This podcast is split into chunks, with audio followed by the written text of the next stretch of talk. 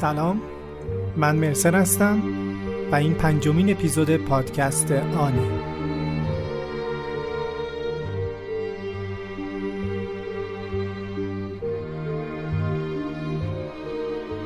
پادکست آن پادکستی که توی هر قسمتش داستان واقعی آدم ها رو تعریف می‌کنیم و سعی می‌کنیم خودمون رو جاشون بذاریم.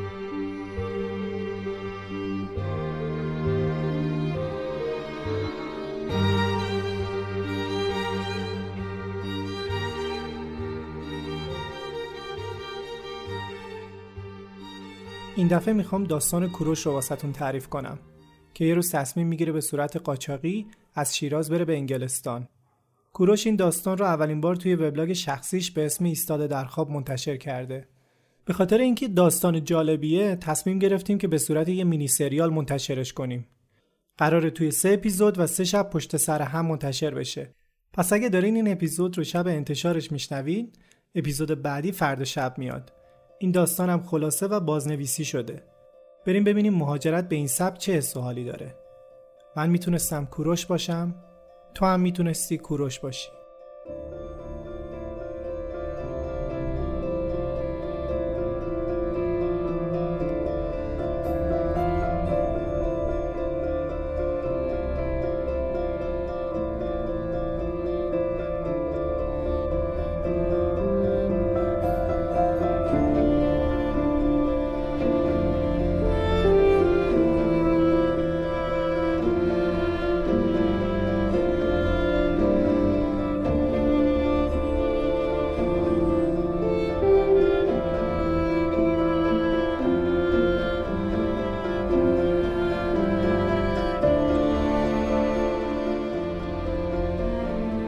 سلام من کوروش هستم. مسئول پشت کانتر بهم گفت که چی شده شناسنامت؟ گفتم دوات ریخته روش. می‌خوام پاسپورت بگیرم ایراد گرفتن ازش. یه نگاهی به عکس انداخت یه نگاهی به من انداخت. دوره به عکس نگاه کرد چشماشو تنگ کرد مشخصات رو بررسی کرد. منم توی تمام این مدت با آرامش کامل جلوش وایسادم. تا عکس من رو روی شناسنامه دوستم بچسبونه و در عرض یه لحظه هم مشخصاتم عوض بشه و هم کارت پایان خدمتم جور بشه. بالاخره بهم گفت که عکست رو بده و برو بشین. منم رفتم نشستم روی صندلی تا کارم رو انجام بده. هفت سال قبل بعد از دبیرستان فکر دانشگاه رو از سرم بیرون کردم و مجبور شدم جای خالی پدرم رو برای خانوادم پر کنم. با اینکه دوست داشتم یه گل فروشی یا کتاب فروشی داشته باشم اما یه سوپرمارکت کوچیک راه انداختم. درآمدش هم خوب بود و تجربه عالی بود. نیمه دوم سال 82 بود که دیدم زندگیم خیلی تکراری شده. دلم می‌خواست از روزمرگی ها فرار کنم و برم دنبال تجربه جدید. و اطرافم که نگاه می‌کردم می‌دیدم اکثر آدمها دارن به سمت جلو حرکت می‌کنن. ولی من درجا می‌زنم و هیچ تغییری توی زندگی ایجاد نمیشه. هر روزم شبیه به روز قبلش بود. تا اینکه کک از ایران رفتن افتاد به جونم و بعد از اون دیگه هیچ چیزی خلای درونیم رو پر نمی‌کرد. دیگه جز رفتن هدفی نداشتم. وقتی تصمیم می‌گیری بری دیگه تا نری احساس خوشبختی نمی کنی. تصمیم گرفتم ریسک کنم. ببینم چی از توش در میاد. خیلی چیزا برای از دست دادن داشتم. ولی رفتم برام اینقدر وسوسه انگیز بود که ارزش داشت قید همه چیزو بزنم و برم. من سربازی هم نرفته بودم و برای گذرنامه به کارت پایان خدمت احتیاج داشتم. گذرنامه اولین قدمی بود که باید برمی داشتم. از خلاقیت منفیم کمک گرفتم و دست به کار شدم. شناسنامه یکی از دوستام رو 200 هزار تومان خریدم و کارت پایان خدمتش رو هم قرض کردم. عکس پایان خدمت یه عکس کوچیکه با سر تاس. اونم توی سن 20 سالگی. برای همین مطمئن بودم مشکلی برام ایجاد نمی‌کنه. میمون عکس شناسنامه. یه محلولی از آب و دوات درست کردم و شناسنامه رو از یه طرف تا نیم سانت کثیف کردم. گذاشتم خوش بشه. بعد با تو تا عکس رفتم باجه کوچولوی ثبت احوال توی ترمینال شیراز. اونجا کار مسافرها رو سریع انجام می‌دادن. ریشو موی بلند ستار خوبی بود. چند دقیقه بعد صدام زدن و شناسنامه رو با عکس جدید تحویلم دادن. یه ما بعدش بازم با خونسردی تمام و همون قیافه رفتم اداره گذرنامه. فرمو پر کردم و امضا کردم و بعد 48 ساعت صاحب گذرنامه شدم. بیشتر فامیلا و دوستا و البته خواهرم انگلیس بودن. برای همین منم تصمیم گرفتم به همونجا مهاجرت کنم. چون شانس گرفتن هیچ ویزایی رو نداشتم فکر سفر قاچاقی به سرم زد. با یه قاچاقچی که توی محلمون زندگی می‌کرد و دیده بودم مشتریاشم زیادن و کارش خوبه حرف زدم. قرار شد با 8 میلیون واسم ویزای انگلیس بگیره. با پرواز مستقیم تهران لندن یه شرط سنی هم داشت که باید بالای 28 سال باشی که البته با هویت جدیدمون هم داشتم یه پسرمو داشتم به اسم سعید سعید اون موقع شکست عشقی خورده بود و دنیا به کامش تلخ و سیاه شده بود بعد از اینکه ماجرای منو فهمید فکر سفر به سر ایستاد و از اونجا که فقط 20 سالش بود و نمی‌تونست ویزای انگلیس بگیره تصمیم گرفت که زمینی سفر کنه. بعد از مشورت های فامیلی قرار شد منم قید پرواز مستقیم تهران لندن رو بزنم و همراه با سعید زمینی سفر کنیم. قاچاقچیمون خیلی به کار خودش میبالید و از سابقه کار چند سالش حرف می‌زد. اینجوری می‌گفت که ببین 6 میلیون میدیم به من دیگه خیالتون راحت باشه. از مهرآباد با پرواز میرید مسکو از اونجا هم توی چند مرحله چند تا مرز رو رد می‌کنین و می‌رسین. همه چی برنامه ریزی شده است. نگرانی برای خونه و خوراک هم نداشته باشین. فقط یه 500 دلار پول برای خرج اضافه با خودتون ببرین. تا نیمه راه هم یه گروه چهار نفره این با اون دو نفر دیگه هم توی یه جلسه قبل از حرکت آشنا میشین. گذارنامه‌مون رو فرستاد سفارت روسیه و ویزای روسیه اومد. از اون زمان فقط دو هفته بیشتر تا ترک ایران نمونده بود. کار خاصی هم واسه انجام دادن نداشتم و به خاطر اینکه سفرم غیر قانونی بود کسی رو به جز خانوادم مطلع نکرده بودم. واسه همین نمی‌شد از کسی هم خدافزی کنم. تنها مدرک شناسایی که می‌تونستیم همراهمون ببریم همون گذرنامه‌مون بود که اون موقع تهران بود. برای همین از شیراز تا تهران رو با اتوبوس رفتیم. دو نفر دیگه گروه اسمشون حسین و بهنام بود. بهنام 15 سالش بود اهل گلکوب شیراز. حسین هم 18 ساله و اهل فسا. منم گرچه توی هویت جدیدم 29 سالم بود ولی در اصل 26 ساله بودم و با این حساب شدم بزرگتر گروه صبح 24 تیر ماه 82 خانواده هر چهارتامون اومدن ترمینال شیراز تا ما رو بدرقه کنن. جلوی خودمون می‌گیرم که اشکام پایین نیان.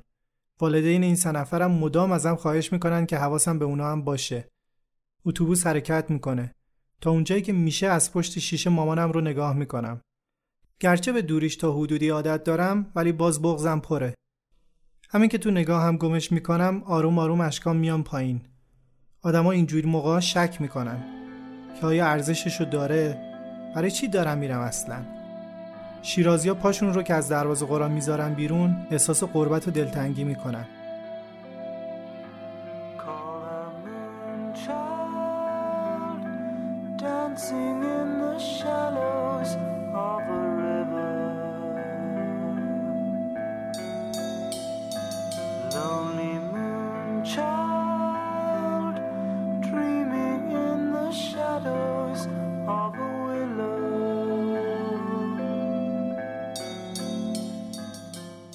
ساعت هفت صبح فرداش پرواز داشتیم و شب هم توی هتلی نزدیک میدون آزادی گذروندیم. توی فرودگاه مهرآبادیم. یه ترس عجیبی اومده سراغم. قلبم خیلی تندتر می‌زنه. نمی‌دونم اون شجاعت و خونسردی که توی اداره گذرنامه داشتم کجا رفته. سعیدم هی میره روی اعصابم.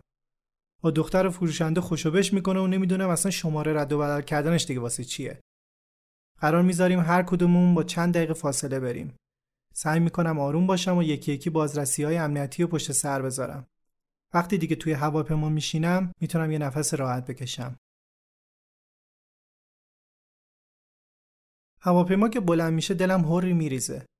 همه عمرم دلم نمی‌خواست از شیراز دور بشم. حالا نه فقط از شیراز که دارم از ایرانم دور میشم. اونم برای مدت طولانی. چهار ساعت بعد فرود اومدیم. فقط بهنام رو به خاطر سن کمش نیم ساعت سینجیم کردن و هر چهارتامون بخش بازرسی رو پشت سر گذاشتیم. قرار بود راننده ای رو پیدا کنیم که اسممون رو روی کاغذ نوشته و اون ما رو ببره هتل. عین دیوونه ها متعجب از حال هوای غیر اسلامی اطراف رفتیم سمت راننده. خیلی جلوی خودم می‌گرفتم که آدم رو نگاه نکنم ولی نمی‌شد. انگار خدا اونا رو با حوصله بیشتری آفریدتشون. راننده از دور میشناسدمون یه ترک غیر ایرانیه. سوار میشیم و ما تا مبهود مردم خیابونا رو تماشا می‌کنیم. وقتی می‌رسیم هتل راننده بامون میاد و با هتلدار حرف می‌زنه. بهمون میگه منتظر بمونید تا اتاقتون رو نشونتون بدن. نیم ساعت معطل میشیم و ما حسین رو میفرستیم که پیگیر بشه. حسین میره و میاد و میگه که گفتن باید 20 دلار اضافه بدین. ما هم زورمون گرفته. ولی خب 20 دلار رو میدیم تا اتاق رو بهمون بدن. طبقه 15 هم هتل هستیم با دو تا اتاق دو تخته. من و سعید توی یکیش و اون دوتا هم با هم دیگه توی اتاق دیگه. از پنجره شمالی که نگاه می‌کنی تا چشم کار می‌کنه جنگله. سبز سبز. انگار اینجا هومه شهره. ساعت رو باید نیم ساعت بیاریم عقب. یه چیزی که عجیبه اینه که هوا تاریک نیست. بعدم فهمیدم که توی روسیه تقریبا دو سه ماه از سال شبای سپید دارن. تا دوازده و نیم شب آفتاب است ساعت دو و نیم صبحم آفتاب طلوع می‌کنه. انگار موقعی که ما اونجا بودیم موقع شبای سپید بوده. شب که شد حسین و بهنام رفتن توی اتاقشون که بخوابن. هنوز نیم ساعت نگذشته بود که پتو به دست برگشتن. گفتن ما همینجا پیش شما روی زمین میخوابیم. نمی‌دونستم و نمی‌خواستم بدونم که چرا داشتن مهاجرت می‌کردن. ولی دلم برای کم سن و سالیشون میسوخت. یه جور احساس مسئولیت نسبت بهشون داشتم. روز دوم شد. قرار بعد از او رابط افغانستانی رو ببینیم. به نام هتل موند و ما رفتیم پارک کنار هتل نشستیم. از دور مردم رو نگاه می‌کنیم. ما اینجا غریبه ایم و اینو آدمای پارک به راحتی می‌تونن بفهمن. دو تا پسر و یه دختر میان طرفمون رو بدون اینکه کلامی بفهمیم با این و اشاره شروع می‌کنن به حرف زدن. دختر خیلی خوشگله و بهش می‌خوره که معتادم باشه. با دست به بدنش اشاره می‌کنه و بهمون به میفهمونه که 100 دلار خرج برمیداره. منم بهشون هیچ توجهی نمی‌کنم. بعد از نیم ساعت که دیدن کارشون نمیشه ول کردن رفتن. روز سوم شده از رابط خبری نشده. یه مجتمع خرید بزرگ به فاصله نیم کیلومتریمون هست که برای اونجا رفتن باید از توی پارک بزرگ و خلوتی رد بشیم. میرم و چیزی برای خوردن می‌خرم. بچه ها شماره هتل رو به خانواده هاشون دادن و منتظر تلفن هستن. برای همین تنها میرم.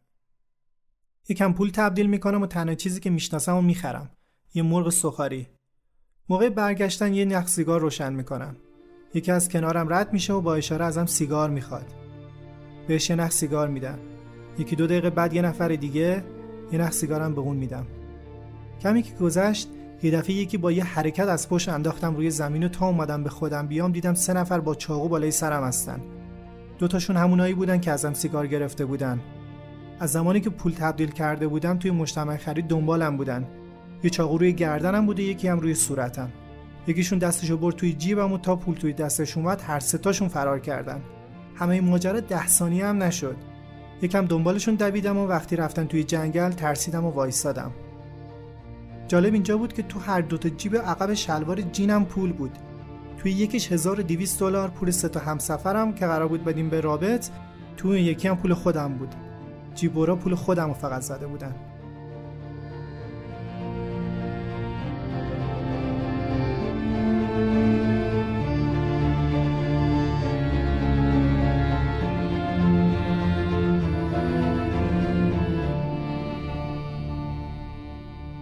رابط شب پیدا شده اول باور نکرد. بهم گفت که آقا جان صادق باشو بگو همه پولا رو دادی واسه عیاشی. من اصلا جای کتک خوردن روی تو نمی‌بینم که. ماجرا رو کامل واسش تعریف کردم. ظاهرا پذیرفت و گفت که شانس آوردی که راحت دستشون به پول رسیده. مسافران معمولا پولشون رو یا توی جورابشون یا کف پاشون می‌ذارن یا توی لباس زیرشون. جیبورا هم که اینو می‌دونن اول تومشون رو به حال مرگ می‌زنن و بیهوش می‌کنن بعد پولشون رو میدوزن. یکی از مسافرهای خودم اینجا 6 ماه افتاده بود بیمارستان. کلی هم قرقر کرد و بعد از تماس با شیراز قبول کرد که 400 دلار من رو بعدا بگیره. من موندم و جیب خالی و راه دور و دراز انگلیس. روز چهارم روز حرکتمون به مینسک بود. مینسک پایتخت روسیه سپید یا همون بلاروسه. رابط با همون اومد و رفتیم ترمینال. با راننده اتوبوس که از برنامه سفر با خبر بود حرف زد و ما رو آخر اتوبوس نشوندن. گفت 7 ساعت توی راه اینو از اینجای کار سفرتون غیرقانونیه.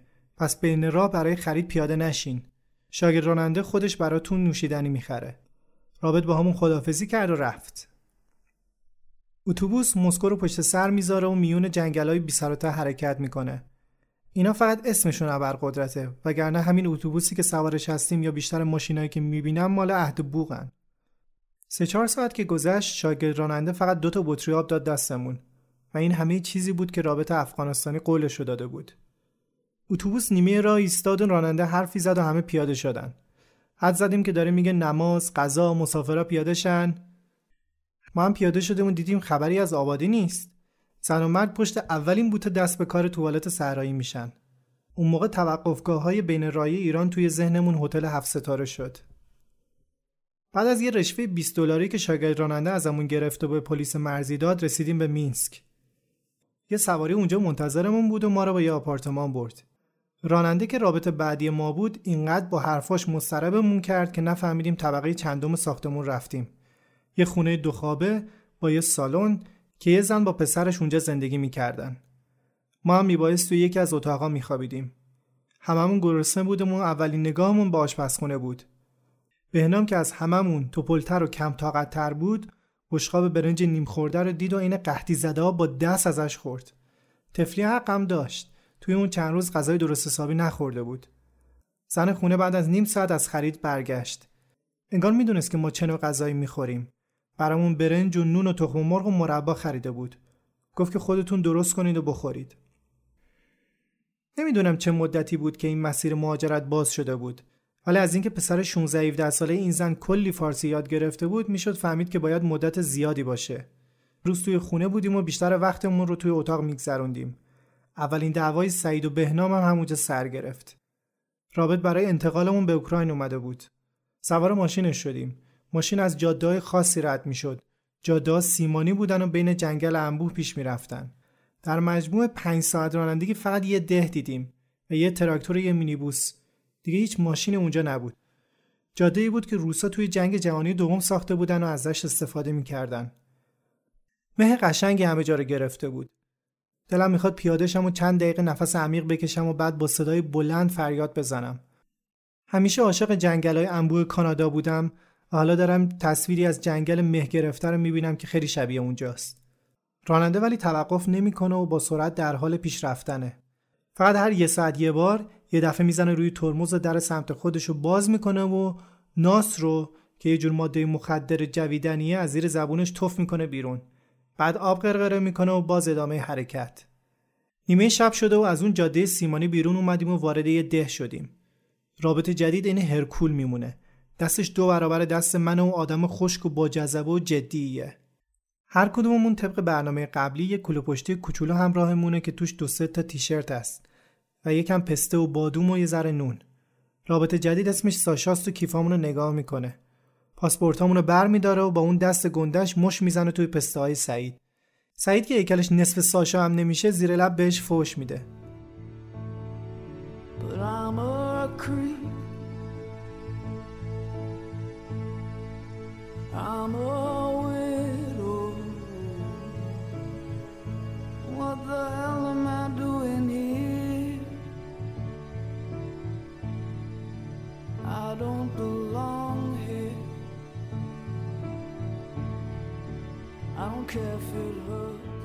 اینجا لب مرزه. ساشا به اون میفهمونه که باید پشت سرش توی خط حرکت کنیم. شروع می‌کنه به نیم دو زدن. می‌رسیم به یه رودخونه که در امتدادش بازرسی مرزیه. ساشا دوباره بهمون به تاکید می‌کنه که توی خط حرکت کنیم و آرام و بی صدا بدویم. این قسمت برام شبیه بازی سرباز جهانی بود. ساشا شروع کرد به دویدن و ما هم پشت سرش میدویدیم. بهنام که خیلی ترسیده بود پشت سرش ساشا ایستاده بود. سعید از وسط صف پشت به بهنام داد که احتمالا به خاطر دعوای اون شبشون بود. صداش رسید به گوش ساشا. اون تا ساشا فکر کرد بهنام یه چیزی گفته. برگشت و ظاهرا آروم یه موش زد به بازوی بهنام. ولی جاش تا چند روز کبود بود. پلو با تمام توانمون دویدیم و در مجموع بعد از سه ساعت رسیدیم به ماشین ساشا. اون طرف مرز توی اوکراین. خرد و خسته سوار ماشینی شدیم که ساشا با مهارت توی گودی ستارش کرده بود. رفتیم و رفتیم تا رسیدیم به کیف. ساعت 6 صبح بود و ساشا ما رو توی یه پارک کنار سازمان ملل روی صندلی نشوند و گفت که تکون نخورید تا یه نفر به اسم قیوم که افغانستانیه بیاد دنبالتون. دو سه ساعتی رو منتظر قیوم نشستیم. توی همین مدت یه دختر کم سن و سال رو دیدم که واسه نوزادش توی کالسکه کتاب می‌خوند. توی اون لحظه دلم به حال خودم سوخت که هیچ وقت نه کسی برام کتاب خرید نه کسی برام کتاب خوند.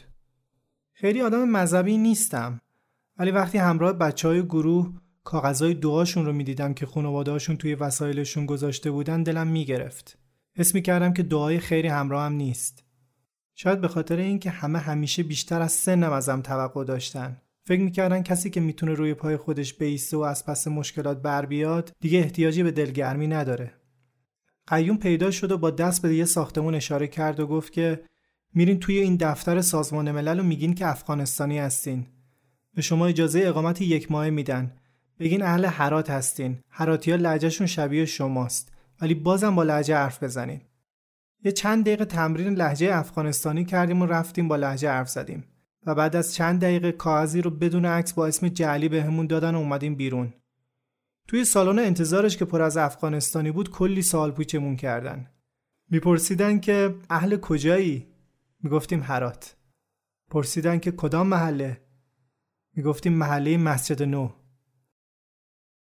بعد زیر لب به همدیگه می‌گفتن که ما توی کشورشون احترام نداریم. حالا اینجا خودشون رو افغانستانی معرفی می‌کنن. برگامونو که گرفتیم قیوم من و سعید و برد توی خونه و اون دوتا رو هم برد توی خونه دیگه. از در که وارد شدیم کلی ایرانی مثل خودمون دیدیم. تقریبا ده نفری اونجا هستن. گفتن که گرسنتونه ما گفتیم آره خیلی.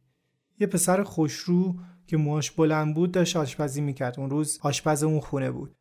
شروع کرد به سوال کردن. اسمش هم کیوان بود. گفت که چند روز زدیم بیرون. گفتیم هنوز ده روز نشده. گفت که شوخی می‌کنین. شما عجب آدمای خوششانسی هستین.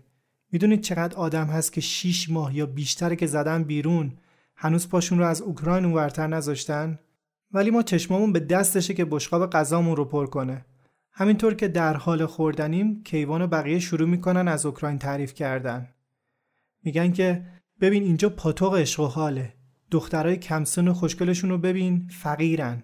با چند دلار مهمون شبتن. هی می‌گفتن و می‌گفتن. می‌خواستن قند توی دلمون آب کنن. نمی‌دونستن که گرسنگی هیچی حالیش نمیشه. کیوان حرفش رو با گفتن اینکه کیف شده شهر هرزگردی مردای اروپای غربی و صادرات دخترای اوکراینی تموم کرد. از اینکه توی دنیای به این بزرگی هیچ چیزی واسش بیشتر از همخوابگی جذاب نبود در تعجب بودم. بین آدمای اینجا یه مرد چلو چند ساله است که از وقتی فهمید آشناهای زیادی توی انگلیس دارم کنارم میشینه و کلی تعریف می‌کنه. میگه من کویت کار کردم. اوستای ساختمونم. بنایی کاشیکاری. خلاصه همه کارهای ساختمون رو واردم. ایران که برگشتم خواستم پسرم رو که 16 سالشه بفرستم بره انگلیس. دیدم هنوز کم سنه. گفتم بذار خودم اول برم. کار می‌کنم و بعدش همشون رو میارم. گفتی توی انگلیس از کارهای ساختمونی میشه پول خوبی در آورد نه؟ شب شده به رسم همبندی های جدید باید کنار در بخوابیم. اونم با چرکترین وسایل خواب و ردیفی. کنار ده تا آدم دیگه که واسه اولین بار دارم میبینمشون. روز دوم قیوم خبر میده که قرار حرکت کنیم. همه میگن پاقدمی شماست. چهار نفر چهار نفر با یه ماشین بیریم کمی بیرون شهر. توی جاده فرعی زیر درختها منتظر میمونیم. سه چهار ساعتی طول می‌کشه تا همه بیان. حدود 35 40 نفر مهاجر ایرانی، افغانستانی، چینی اونجا است. بهنام و حسین هم میان. دیشب با افغانستانیا گذرونده بودن. میگن خیلی بهشون احترام گذاشتن و بهترین جای خواب رو بهشون دادن. هوا که کاملا تاریک میشه، یه کامیون کنار جاده پارک می‌کنه. به ترتیب با سرعت ایرانیا، بعد افغانستانیا و بعدم پاکستانیا و چینیا میریم بالا. وقتی میشینیم می‌بینیم فقط تا یه وجب بالای سرمون خالیه. بهمون گوشزد می‌کنن که وقتی کامیون در حال حرکته هر چقدر خواستین سر صدا کنین ولی به محض توقف ساکت بشین کیوان و حامد از قبل همدیگر رو میشناختن و توی طول سفر با بابک و خسرو آشنا شده بودن و برای خودشون یه گروه تشکیل داده بودن ما چهارتا هم یه گروه محسوب می شدیم. کیوان به سختی دستشو از شیار بین چوبای بالای سرمون رد می‌کنه و با خوشحالی میگه که هندونه است. جماعت ایرانی که انگار اومده بودن سیزده به در. بابک تنبک می‌زد و کیوان آواز می‌خوند و ما هم گاهی همراهی می‌کردیم. بقیه با تعجب گوش می‌کردن و احتمالا توی دلشون می‌گفتن بابا شما عجب آدمایی هستین دیگه. حتی توی این شرایط هم اینجوری شادی می‌کنیم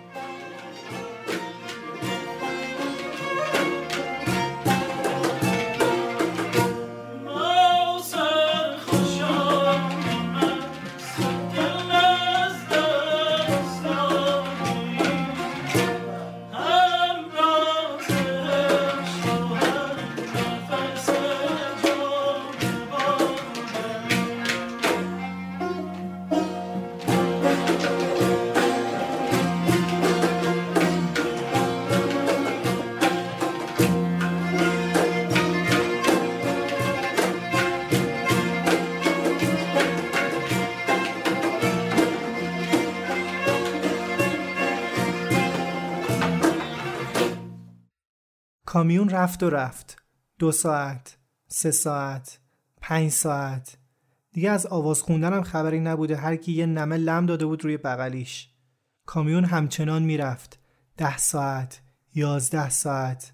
هر کس بطری آب همراهش رو خورده بود و ناچار توش ادرار کرده بود. حسین هر از چند ساعتی یه بار دستشویش می‌گرفت و دیگه بطری خالی هم نبود. می‌گفت کمکم کن کوروش طاقت ندارم واقعا. با کسایی که کنار در بودن حرف زدیم تا اگه بشه یه قسمتی رو اون آخر بکنیم توالت. اما با مخالفت شدیدشون روبرو شدیم. حسینم از حرسش توی کیسه فریزر ادرار کرد و توی همون تاریک پرت کرد اون ته. کامیون همچنان می‌رفت. 14 ساعت 15 ساعت. زیر پامون یه چوبای ردیف شده بود. با ایرانیا توافق کردیم که یه متری رو خالی کنیم و بکنیم توالت. مشکل ولی هنوز تموم نشده بود. ادرار کردن توی این شرایط کار ساده ای نبود. تمام بدنمون خواب رفته بود و به جایی رسید کسانی که موفق شده بودن آموزش ماساژ می‌دادن. به محض اینکه بعد از ده 15 دقیقه طرف موفق می‌شد براش هورا میکشیدن و دست می‌زدن. کامیون بازم همینطور ادامه می‌داد به حرکت کردن. 19 ساعت 20 ساعت 22 ساعت همه گرسنه و تشنه ایم کیان دستش رو از شیار باریک به زحمت رد می‌کنه و با چاقو هندونه ای رو پاره می‌کنه. با انگشتاش چنگی به دل هندونه می‌زنه و به هر کس کف دستی هندونه که به زحمت از شیار رد میشه می‌رسه. کامیون توقف می‌کنه. همه ساکت میشن. توقف این دفعه طولانی تر از دفعات قبله. سی دقیقه ای میگذره. احساس گرمای شدید و خفگی می‌کنیم. خلاف میل ملیت های دیگه با مشت و لگت به دیوارهای آهنی اطرافمون میکوبیم و نعره می‌کشیم. داریم خفه میشیم. همه دارن به جد آباد قاچاقچیشون ناسزا میگن و از اینکه فریب خوردن شاکیان هیچ کدومشون اطلاعات درستی از نحوه سفر نداشتن. همه اکتفا کرده بودن به همون چرندیاتی که قاچاقچیهاشون گفته بودن. اکتفا کرده بودن به حرف کسایی که از سالها پیش با همین قاچاقچی ها رفته بودن و حالا صداشون در نمی اومد. تنها آوازی هم که ازشون میشنیدی کار و پول و دلتنگی و خوشگذرونی بود. الانم که دیگه اینستاگرام هست نور علا نوره.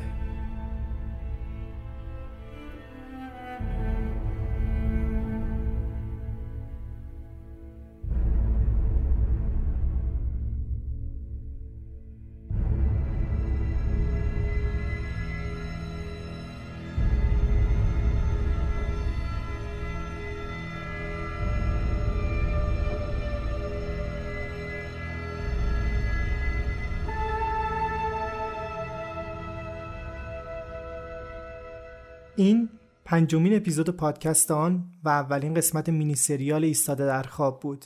اگر این اپیزود رو شب انتشار شنیدین، فردا شب اپیزود بعدیش میاد. لطفا نظرتون رو در مورد این مینی سریال در شبکه های اجتماعی بنویسید. ما در اینستاگرام، توییتر و تلگرام با آیدی دیسیز آن پادکست هستیم. لطفا تگمون هم بکنید. ممنونم از نکیسا برای تدوین، زهره برای ویرایش متن سامان و امیر برای بازنویسی داستان بچه های ارسی برای انتخاب موسیقی و های عزیز که در ضبط این اپیزود به هم کمک کرد. واسهتون بهترین ها را آرزو می‌کنم و خدا نگهدار.